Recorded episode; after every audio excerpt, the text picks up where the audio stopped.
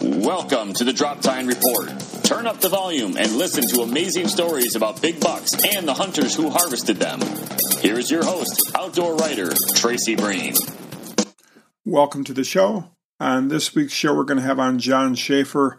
John Schaffer owns an archery pro shop in Burnsville, uh, Minnesota, called Schaffer Performance Archery. He is also the maker of the XV Arrow Rest and the Opposition Air, both, both great high quality products made right here in America. If you're looking for a bow rest that solves all the problems that many rests are known for, check out the Schaffer XV. It actually glides away instead of dropping away like most rests. It actually has a pylon that holds the arrow in place from the left and right and then gets out of the way when you shoot the bow. A great innovation, the Schaffer XV. Uh, he's also a Mathews dealer and a PSE dealer and a Hoyt dealer. He's got a really good shop there in Minnesota.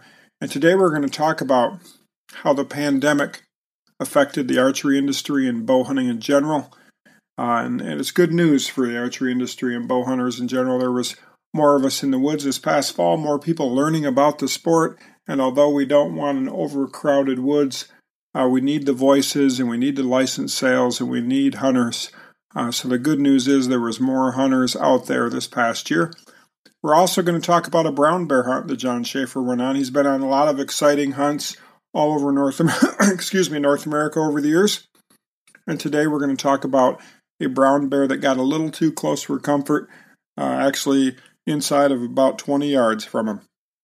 So let's go ahead uh, and thank my sponsors before we get John on the show. I'd like to thank my title sponsor, Redneck Blinds, makers of uh, some of the best fiberglass blinds on the market today. Fourth Arrow Camera Arms. If uh, you want to film your hunt, check out Fourth Arrow Camera Arms. Winsent, makers of a unit that actually vaporizes uh, deer urine. And when it's vaporized and heated up before it's vaporized, deer can actually smell it from a greater distance, and you don't have to worry about human contamination when it's vaporizing scent, much like you do when you're pouring deer pee on the ground. Morrell Targets, makers of the High Roller Target, Huntworth Clothing. if you're in the market for some new hunting clothes before the spring turkey season, check out huntworthgear.com. They have some amazing clothing that won't break the bank. Pine Ridge Archery, makers of the Nitro Vane, one of the best vanes for arrows on the market today. Lucky Buck Mineral. Now's the time to put mineral out. Grim Reaper Broadheads, American made broadheads. They're just awesome. I've been using them for over a decade. They work great. Once again, Schaffer Performance Archery, Illinois Connection Outfitters in Pike County, Illinois. the Outdoorsmans, makers of amazing tripods and backpacks for hardcore hunters. And last but not least, Wilderness Athlete. We all need to shed a few pounds, at least most of us do. Check out wildernessathlete.com. They have some great nutritional products. My favorite, their Hydrate and Recover drink. Enter drop 10 at checkout and get a discount. Now let's go ahead and get John on the show. Welcome to the podcast, John. How are you today? Doing fine, Tracy. How are you? Oh, it's warming up here in Michigan, so so things are good. You know, spring's coming. Um, Yep. I wanted to have you on today and just talk about uh, bow hunting, the positive effect COVID has had on archery and bow hunting and, and kind of all things bows. So, as a pro shop owner, as a rest and, and sight manufacturer, how has COVID affected your business and the industry as a whole? So, it was an interesting thing. You know, a year ago, we, like so many other people, were in kind of panic mode and we started hearing about these shutdowns and you know forcing businesses to close and you know a lot of uncertainty and what ended up happening we just were really fortunate as an industry the combination of people getting checks from the government people having much more free time and we being told to stay away from everybody else all really played well into bow hunting and equipment sales and getting more hunters out into the woods. So we, for the first time in, in my life, been doing this for decades, we actually had trouble getting bows and product for our customers. I mean, things were just horrifically backed up. So it was uh, just a, just an interesting turn of events, and we're you know very fortunate and lucky to be able to put a lot more people out into the woods with new bows and new equipment. What was interesting to me when I would talk to you about this subject, you would tell me some of the guys you were selling bows to. A lot of them were like first timers. They they were people who had never even tried the sport. Is that correct? Lot, yeah, lots of first timers. Um, lots of new people. You know, a lot of conversations. Like, hey, you know, this is something I always wanted to do. Now I've got the time. Now I got a little extra money. You know, whatever the case was, and uh, we put a lot of new, a lot of new people out into the woods. So that was really great. Um, you know, used bow sales, we couldn't keep used bows in because it was so much of of that type of customer who just wanted something to get out there, not necessarily come in and buy a you know thousand or two thousand dollar setup, but just something to get out there and play the game. And you know, low end bows, you know, entry level bows, I should say, and uh, used bows were virtually impossible to get. I mean, we, we were fortunate that we carry a lot of inventory in our shop, so we were pretty good, but it was as tight as I ever want to see it for inventory on our end. Sure. Now, when you when you're talking first timers, are these guys who grew up gun hunting at least, or some of them literally have never hunted before? It's a mixed bag, Tracy. It, it's uh, you know, certainly a lot of them. You know, being be, our our store is located in Minnesota, and you know, just just outdoorsmen in general, whether whether it's fishing or bird hunters, um, you know, or gun hunters for deer. That's kind of the first wave of guys who come in. But then we also had just a lot of people who were just, you know, with with watching stuff on YouTube and outdoor channels and that sorts of and, and those sorts of things, and even more fringe stuff like some of the weird TV shows that are out there that have people with crossbows and bows running around. You know, that's kind of the second tier of customers we kind of call them, and lots of those guys coming in just looking for a recurve or, like I said before, just something to use, just to just to just to get out and do archery, not even necessarily hunt, but just go to the local ranges. Um, we're fortunate in Minnesota; we have a lot of public ranges, and people drive by those things, and you know, might have thought a lot of people said "I've been driving by these archery ranges for years, and it's always something I wanted to do, and now I've got some time, so let's give it a shot. So you know, a lot of new bow hunters and certainly a lot of just new archers in general, all of which is really good. You know, it's good. Good. It's a, if there's a silver lining to this pandemic, that's that's one small one that we saw. Now, do you think it's got legs? Do you think uh, a large percentage of these people will still be flinging arrows five years from now? So, uh, you know, I would like to think that a large percentage will, but I just know from experience that even in normal times, you know, a lot of people get into our sport and for one reason or another, and you know, that's one of the things that's not so great about this sport is you sell a guy a new bow and a lot of them just don't stick with it. You know, bow hunting's hard. Shooting a bow can be kind of hard and tricky. Um, so the attrition rate in our sport is never is, is always some somewhat of a concern of mine. Uh, having this many new people get into the sport, certainly a percentage of them are going to stick with it. Uh, you know, so it's, yeah. so it's good. You know, I think net net we're going to end up with more bow hunters and more archers because of it. I mean, um, I don't know if, like I said, I don't know if the majority of them will stick with it, but certainly a percentage of them will stick with it. Uh, all of which is great for our sport. I, I'm sure the ages were across the board, but if you had to come up with kind of a median age of of the new customer, what was it?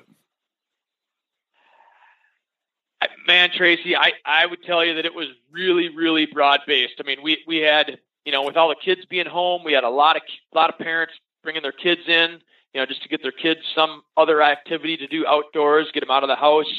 Um, you know, young, middle aged people, you know, who are normally pretty deep and buried with their career and families and just did not have any free time. Well, now that they're forced to be home and not going on the business trips and those sorts of things, that was a huge chunk of those customers. Um, older people, you know, the, the more, more, you know, uh, let's call them maybe close to elderly or elderly, the people who were absolutely weren't supposed to be around people. We had sold a ton of bows to them too, just so they could get out of the house and go to the park and shoot a few arrows or shoot a few arrows in the backyard just for something to do. I mean, it was really, really broad based. So we've we've never seen anything like that in our industry. Now, did you have guys come in after the season uh, showing you grip and grin pictures? Yeah, there, yeah, there was there was lots of that, of course, you know. So it, it was, you know, it was good. I mean, people coming in showing us pictures of the doe they shot or something, you know, just all pumped up and um, you know, as as we all know who do, who who have been doing this at all, um, there's really nothing quite as exciting as pulling back on an animal and putting an arrow through the lungs. I mean, if that gets that gets the blood really pumping, it's an exciting exciting thing. So had plenty of those conversations. That's awesome. That's awesome. Now, yep. Now let's talk about uh, archery tackle in general. Uh, you're kind of gu- a guru in that avenue. Uh, no ATA show this year, so new gear is kind of trickling out there uh, at a slower pace. Kind of talk about some of the new technology that you see in bows and, and where it's been headed yeah. the last, you know, five years.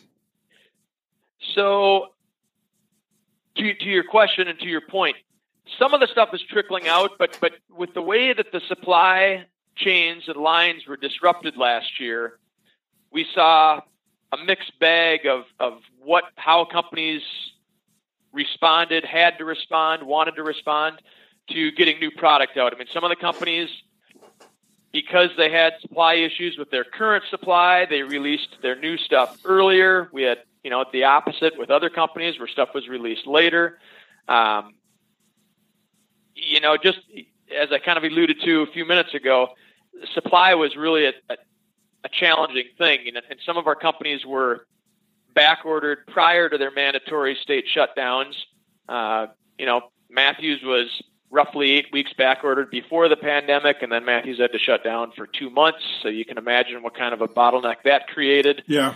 Um, so it was, it, you know, you had, you had to stay on your toes as a as a shop owner or as a manufacturer. Um, to you know stay ahead of that as as best you could. But you know, we ended up with some really nice offerings from from the bow companies. You know, Mathews, Hoyt, PSE. Um, our strongest seller so far, you know, it's early in the year, but our, our strongest seller so far is Mathews with their V3 bows. They came out with two new two new hunting bows, I should say, uh, the V327 and the V331. Um, wickedly smooth, quiet bows to shoot.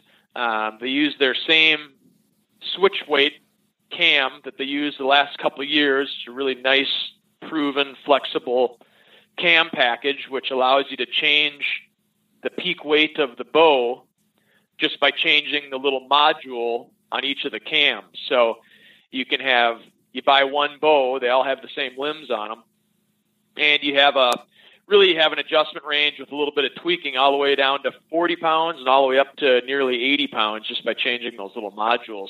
Wow. Um, so that's a, that's been a really popular, popular feature. Uh, the tweak on the new bow, the V3, they moved the cable guard lower. Uh, it's mounted at an angle now, so it puts it dead center between the two cams. So cam timing is a little easier to set and seems to be maintaining timing better than ever. Uh, they changed the limb angle to make the bow smoother and quieter when you shoot it, so less recoil, less vibration. Um, pretty rare that somebody shoots that bow and isn't super impressed with how smooth and quiet that bow shoots. So that's been a, a real home run, and they have a few new color options as well. Um, so that that's been great. Cool. Hoyt has uh, Hoyt has a, has has their Ventum bows and then the new RX5. Um, all the new Hoyt bows have new cams. Um, quite a departure from their cam and a half they've had for the last 15 years. So that on our end, that new cam package is really nice because it's one base cam and then they have two different modules to accommodate all the draw length ranges. Whereas before they had three different cam sizes with either a variety of uh, either uh, the right combination of modules to, to fit all the draw lengths. So it's this way you can buy one bow, and between the two modules, you can fit virtually anybody. Uh, also, very smooth and quiet to shoot. Uh, the Ventum and the RX5 are really similar bows. One has an aluminum riser. One has, of course, the RX series has the carbon riser, so a little lighter, little warmer on the hand in the in the when it's cold. So that's been a great bow. We've been selling a lot of those things too. So mentioned PSE too. You know, it's it's interesting. Um, PSE's been around the longest, you know, of, of a lot of the bow manufacturers out there, and and continues to produce, you know, pretty cool stuff, and a lot of times at a decent price point. PSE, we do really well with their uh, for for our shop, what, what we call their entry level bow, it's a, which is a Stinger Max. Uh, bow sells for three ninety nine, and it's you know got some really great features and great feel for that price point. So we we move a lot of those out. Uh, and on the other end of the spectrum, their Mach One Stealth, which is the carbon fiber riser, uh, that bow weighs just a tick over three pounds. Wow! And if you want to see somebody be impressed, just pull one of those babies off the shelf and put it in somebody's hand. Everybody you put it in their hand, they their jaw drops. It's just how lightweight that bow is. Normally, when you have a bow that's that that's that light, when you shoot it, it can be a little disappointing because it's it's harder to control the vibration and noise when the bow is that light. Uh, the Mach 1 is very different. It's incredibly smooth and quiet to shoot and it weighs to tick over three pounds. It's really a really a great bow. They've got a great cam system on there that's very flexible for let off, uh, draw length. Uh, cam timing holds really, really well with that cam. It's really a nice system. So that's been a great bow too. Now, what did they do to that bow being that light? I mean, what are the little tweaks they've made to make it a smooth shooting bow? So compared to the previous generation carbon bow, they laid back the limb. So the limb is more parallel um, than it was on the previous one. Um, and then they changed they changed the the carbon fiber riser is a little different than the earlier generation also. So um, really really a stiff riser. They made the grip nice and small also, so it really fits the hand well. It's just it's really a great bow. Cool. Cool. You know, they, uh, I mean, how long has Pete been around? You know, I mean, what are we, Pete Shepley, I mean, is well, it 40 years? Started, it, his company started in 1970, which was uh, the year I was born. So quite a while. Wow. And still spitting them out, you know, year after year. Yep.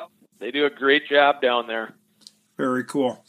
What other are you seeing anything on the accessory side or, or any cool things that people are asking for, you know, as we come into this new season? You know, I guess not, nothing in particular. It's just, you know, good quality sights. Seems like people are much more willing to spend money on a good quality sight now. Um, we sell lots of high end sights. Uh, arrow rests, you know, good good fall away rests are kind of the norm now.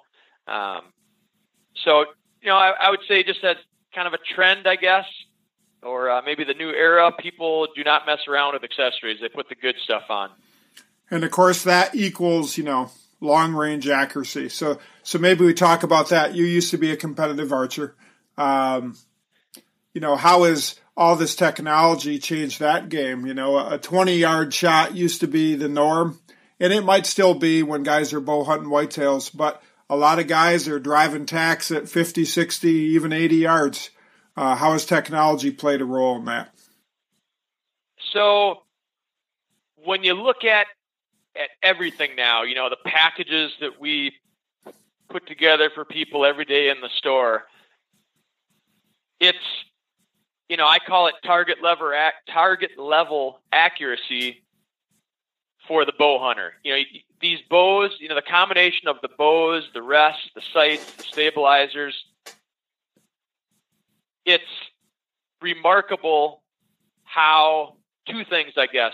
You can take a brand new shooter who's never shot a bow in their life. We put the whole thing together for them get it all fitted to them, get it all tuned up, teach them how to shoot it. They walk out of our store shooting baseball sized groups at 20 yards. You know, 20, 30 years ago, guys would have to shoot all summer or years to get that. But now that's just kind of a, a normal deal. Um, and the other thing is, you take an experienced archer.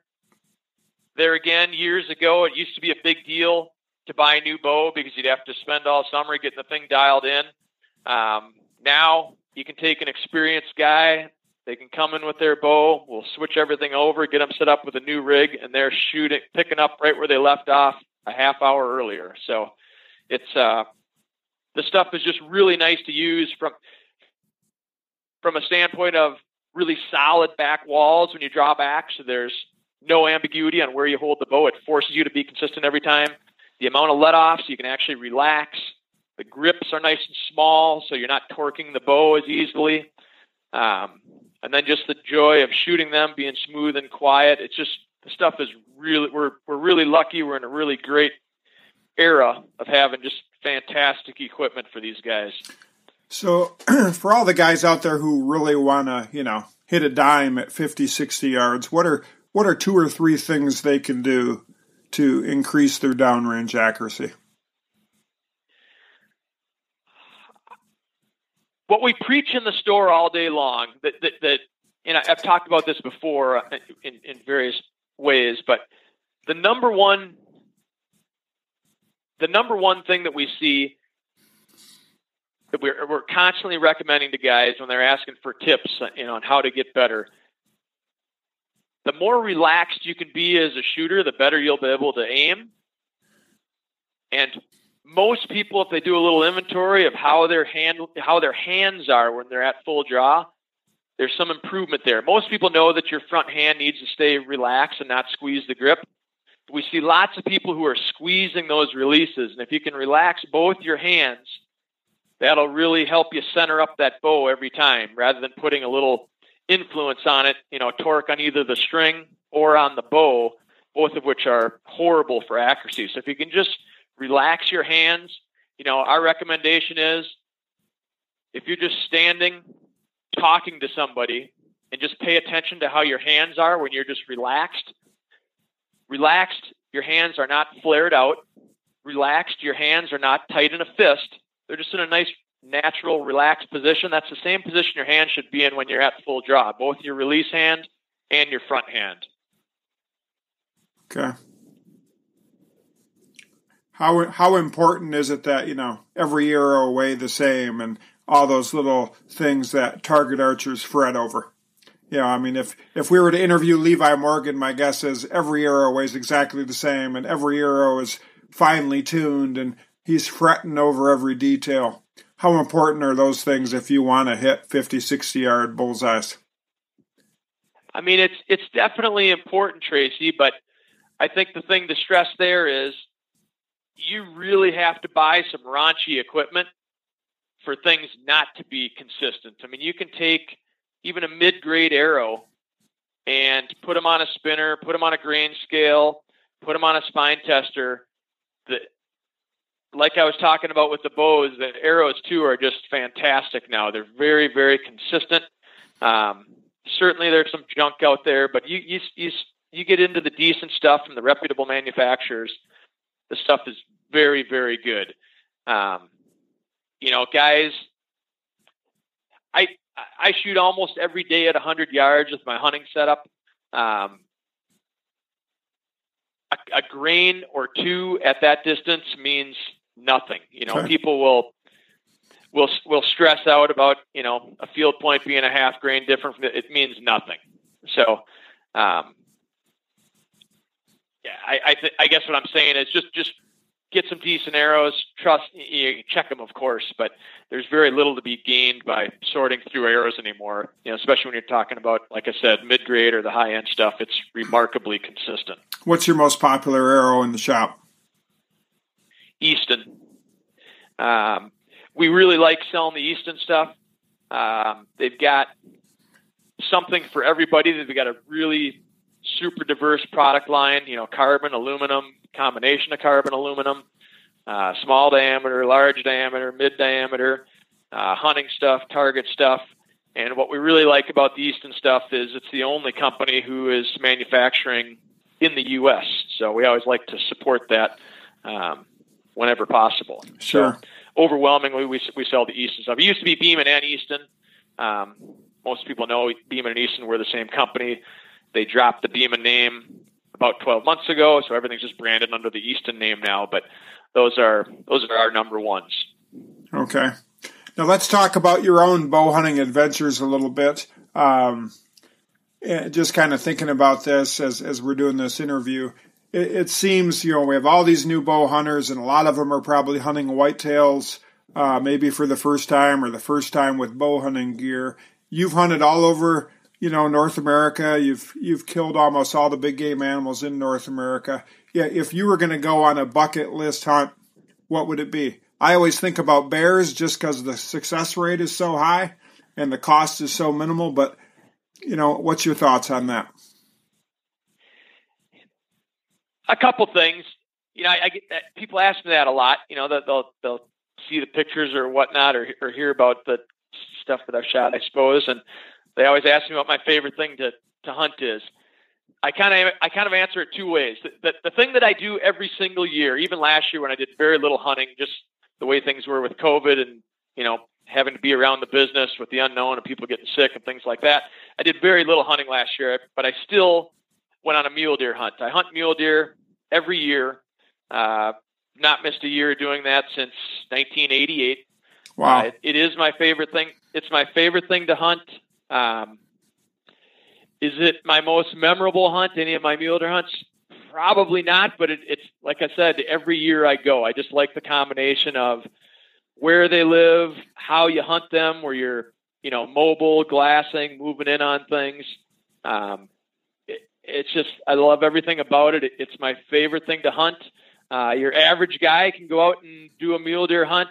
You know, all pretty well all the western states have mule deer seasons. Uh, a lot of them have bow hunting only zones.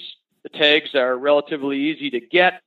Uh, it's just a, you know, for, for a guy who wants to get out west and hunt, it's a great way to do it. They're definitely not the easiest thing to kill, um, but the experience is fantastic. So, so, so that's what I do every year. So when people ask me what my favorite is, I guess I'd have to say that because that's what I do every single year without fail. My most memorable hunt, though, is probably um, I would say my brown bear hunt uh, on the Alaska Peninsula. It was about 10 years ago. And ever since I was a kid, I wanted to kill a brown bear. And I went on a hunt prior to that, maybe five years prior to that. That hunt didn't go very well. Uh, that first hunt I went on was a long hunt. I went 21 days. Never saw a bear outside of a sow and cubs. So put some time in on that hunt, and that's always frustrating when you do hunts that long and nothing happens. But roughly five years later, I booked another one. Uh, this time on the Alaska Peninsula. The first hunt was on the interior Alaska, and setting up camp. Uh, we were hunting on the very tip of the Alaska Peninsula, so on the Bristol Bay side, sort of near Cold Bay. And setting up camp the first night, we had a giant bear basically walk through camp. I mean, just just a giant bear. And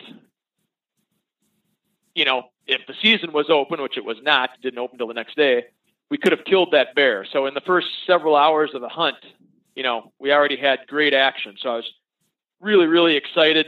Didn't sleep much uh, that night. So it was just it was exciting to see a big bear and be out there again. Well, reality settled in, and we went 19 days without seeing a bear, any bears. Wow. Um, the only the only mammal we saw, we, we saw a couple mammals. We saw a few fox, and we saw a wolf. But other than that, not a n- nothing for bears. And so, you know, you're you're you're living in pretty horrible weather. You know, it's cold and windy every day. Um, most nights it freezes a little bit, so you're breaking ice off your boots in the morning, and you're living in a tent. Um, all backpack hunts, so no lodge, no base camp. So pretty, you know, pretty pretty physically and mentally brutal hunt. And we were scheduled to get pulled out of there. Float plane was supposed to come in, weather allowing, in the next couple days. So day 19, I'm sitting up uh, a little bit above the tent on a little knoll, eating my oatmeal, and I looked up looked up in the uh, in one of the top of the mountains where it was snow covered, and I saw a little dot. And of course, I put my binoculars on it right away, and here it's a really nice brown bear. And he was coming down, you know, roughly towards, roughly towards camp. When I say roughly, I mean within a couple miles, so kind of our valley or the next valley over. And Russell Davis, my guide, he and I took off trying to get, uh, you know, somewhat in the direction of where the bear was heading. We, we, it had already dropped down out of sight, so we couldn't see it exactly, but we're racing over there and found ourselves in a, in a really big valley, big meaning, you know, probably a mile across and maybe two or three miles long right down to the ocean. And it was just filled with alders. And anybody who's ever been in alders, you know, they're over your head and pretty thick and if something goes into them, it's pretty pretty tough to see it, even though we had good height advantage just sitting up on one of the ridges. And so we weren't even sure that the bear was in there, but we were pretty sure he was in there. And so, of course, we glassed it for I don't know, quite some time, hour probably. Didn't see anything, and really just out of desperation. I mean, it's really stupid hindsight that we attempted to do this. But because there was absolutely nothing else going on and we really had nothing to lose, we except your life split up. well, yeah, yeah, I suppose. But uh, we split up, you know, maybe a quarter mile apart, and our plan was just kind of pick our way through this valley and use whatever height advantage we could. You know, there are a few boulders in there and knolls and things like that, and just kind of work our way through there and and uh, see if we could find this bear which is just a it's just a horrible way to you would never normally hunt a bear like that. It's just a dumb, really a dumb thing to do. But I got in there probably I don't know a quarter mile or half mile, pretty pretty good ways in you know to the interior of the valley. And I was up on this little bit of a knoll. It's kind of a little clearing, little twenty yard, kind of rocky, just a few little scraggly bushes in there and I was taking a, a look around, and when I say I'm taking a look around, it's not like I could see, you know, miles there. I could see maybe a hundred yards, and the wind was blowing, and it was raining like crazy, and everything was just moving around. But there was one little spot in this tall grass that didn't look quite right, and so I put my binoculars on it, and I'm talking, I'm glassing 40 yards from me. I mean, it's just it's super super close but I put my binoculars on it to see what it was, and I could see the hairs on the hump. So here, this bear was just laying in there, 40 yards from me, in the tall grass. Is he sleeping? But I had no way to. Sh- he was sleeping. Yeah. And I, I had no way, no way of shooting it. I couldn't shoot it from where I was. If I dropped down lower, it, it would have been even more hidden. Uh, my wind was good where I was. I couldn't really, just the way it all worked out, I, I couldn't really do anything. So I, I knew I had to wait for him to get up. And so I signaled over to Russell. He was down the way a little bit. Got him up to me, and we were just going to wait this bear out. And things were looking really good. I thought all we have to do is wait for this thing to get up, and then I can shoot him. This you know 40 yards. So quite a bit of time went by, and eventually the wind started to get a little bit funny. It was swirling just a little bit. And every once in a while, that bear would pick his head up like he was getting a whiff of something that he didn't like. And then he'd put his head back down and go to sleep again. 15 minutes later, he'd do the same thing. Well, eventually 15 minutes turned into every couple minutes he'd pick his, pick his head up. So he was definitely picking up our wind a little bit. And so the whole time I'd been kneeling on the ground with an arrow nocked up because I knew that, you know, when he stood up, it might be really a, a quick deal. So I had the arrow nocked up. I'm on the ground kneeling down. Russell's behind me. He's got a 375 rifle. And it was just a matter of time. So I thought wait this thing out till he stands up. Well, the wind started to get really bad, and now the wind was essentially blowing right from our from us to him. And he would pick up his head and kind of look in our direction now. you, you see him kind of kind of moving his head and looking over like, what the heck is that? You know. And then it got to be really frequent. You know, every minute he'd pick his head up and kind of look. And then it turned into he'd pick his head up and just. So I thought he was just staring at us. Now bears have horrible eyesight, um, and we had a little tiny bush in front of us. You know, a little two foot tall bush maybe.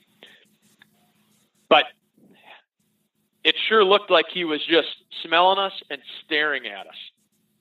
But they have no fear, right? They don't really have a whole lot of fear of you. So, I mean, if that was a whitetail, he'd have been in the next county by now, but he doesn't have a lot of fear in his life.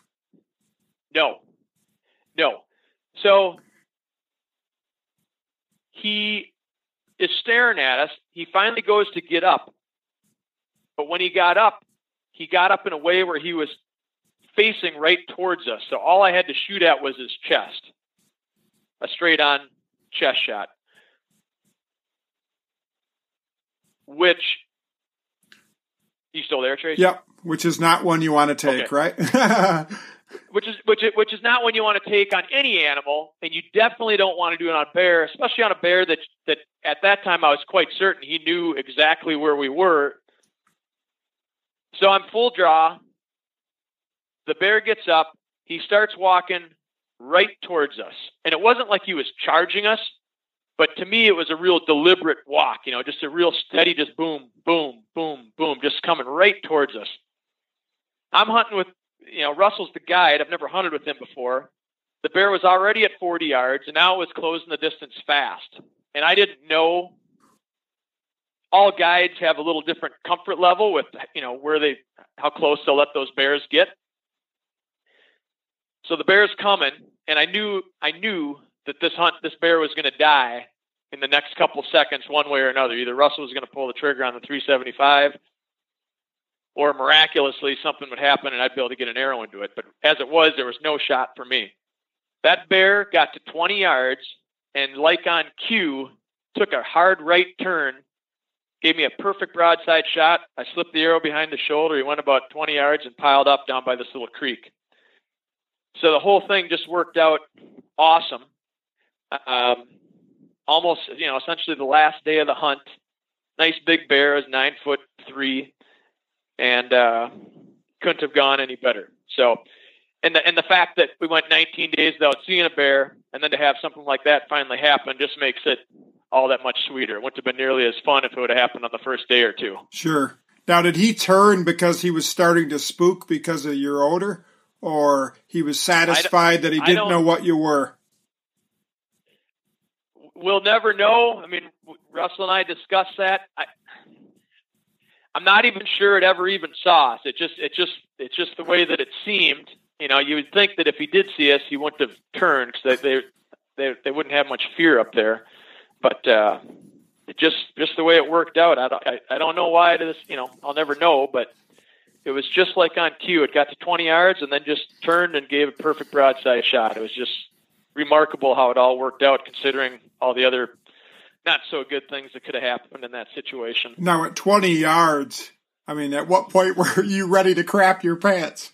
I mean, you know, I, um, I mean, does it just not bother you? You don't think about those things once you're in the zone? Well, well, well, well, I, of course, get my bow set up for Schaffer archery, so I, I, have. so. uh. But uh, no, I, I mean, it, it's it's super exciting. Um, I don't know. You, you, don't, you know, not trying to sound like a tough guy, but you really don't get scared. It's just you just kind of I tell guys you just kind of if you do it enough, you just kind of go into autopilot. You just get so focused on you know where that arrow needs to go that that that just becomes your whole world, and and everything is super focused and uh, it's it's an intense deal, but but it's not really it's not really scared. It's just you know everything just gets really small and tight and focused, and you just put that arrow there, and then it's over. And then after you after I shoot the arrow, I'm like a little girl. I have to sit down. You know, I just I, I freak out. But uh, but up until that point, you know, it's it's just kind of kind of all business. Now, I'm sure you talked to the guide afterwards. At what point would he said, "This bear's mine now. I'm pulling the trigger"? he told he told me two more steps he was going to pound it. So so it was it was just that's why I say it just there's so many not so good things that could have happened in that situation.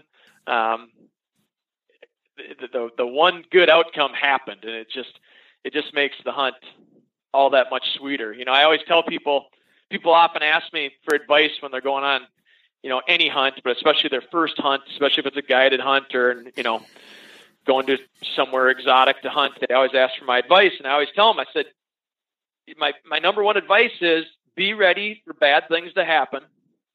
Um, hunting, especially you know that kind of hunting, that real adventure stuff, you you have to deal. You're going to deal with adversity.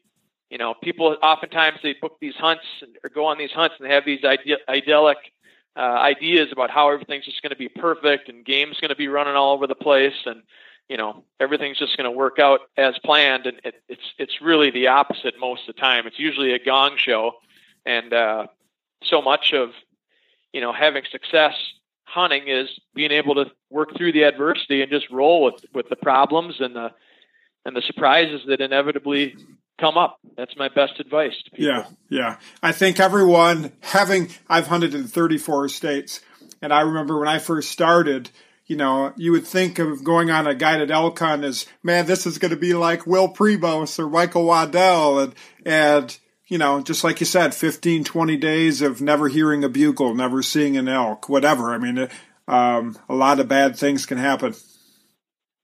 Yep. And, and you know, and, and aside from just the hunting part, you know, all the, the infrastructure type stuff, you know, um, you know, like on that hunt, we were supposed to, that on that, on that brown bear hunt, as a matter of fact, we were supposed to be staying in a little hut, you know, it's kind of described to me like a little, like a fish house type thing. So it's a hard structure you know, that would have a stove in it and things like that. Just some, you know, some basic um, amenities, shelter, infrastructure. Yeah. yeah. But when we landed, that that little cabin hut was gone. It, it it was it had gone into the ocean. Some sort of tidal thing just ripped it out of there. So I never saw it. Um, but that that's my point. Is you, you just run into stuff like that. That's that's always a mess. Out and, of every uh, out of everyone's control. Yeah, I mean, there, there's all kinds of stuff that can go wrong, especially on the, when you're on those remote hunts. You know, it's not like it's not like the people can check on that stuff every every few days. You know, they might go in there once a year. And uh, as a matter of fact, on that one, we went back in there to essentially check on or live in it, the whole thing was gone. So, um, but you know, we go on these hunts to to kill the animals, and we also go on these hunts for the adventure. And you know, if you go on enough of them, you're going to have lots of adventure and like I said, lots of things are going to go wrong, but that's all part of it. Like I tell people, real life is really, really boring. So the reason we go on these things is for the adventures. Just be open to, you know, all the problems and things that come up on these deals. It's part of it. I've, I've discovered over the years that, you know, we live pretty boring lives. We go to work nine to five, most people. And when that gets turned upside down, like it does on one of these adventure hunts, a lot of people fold like a cheap chair. yeah, I suppose, but but it uh, if if you if you expect it, it, it's a lot easier to deal with. Sure, for sure. Awesome. Well, I appreciate your time today. I and I don't know how I had never heard that brown bear story because uh, I've known you for a long time, but that that's certainly an interesting one. Yeah, it was fun. So it's you know when you when you look at that big thing mounted in the trophy room, that's you think of all that that cool stuff. You know, that's why we go. So, in closing, if the guide would have shot that bear, is that your bear? Yeah. Yep. I've I've never had to deal with that, but as far as I know, that you'd be putting your tag on that. That's that's the way it goes. Yeah, yeah, that's an expensive uh, expensive problem when that happens. I, I remember Dwight Schuh, a guy you and I both knew. I, I I think he went on two, three brown bear hunts like that bow hunting and guides had to shoot bears or he didn't get a shot. I mean, those brown bear hunts are, are hard for sure. As a, as a matter of fact, I ended up uh, following up Dwight Schuh on a on a grizzly bear hunt in British Columbia, and because he didn't kill a bear, I ended up buying a license to fill his permit uh, you know, a few days after he left. So just it just worked out. I got got really lucky. He had a he had a tough hunt, didn't see a bear, and I went in two days later on his permit and killed a bear, and then spent another 14 days hunting moose and caribou there, and never saw another bear. So it's just you know, there's only so many things you can control, and sometimes you get lucky. Yep, yep, cool. Well, I appreciate your time today. No problem. Always fun talking to you, Tracy. Yep. You take care. Take care. Bye bye. Thanks. It was certainly great having John on the show.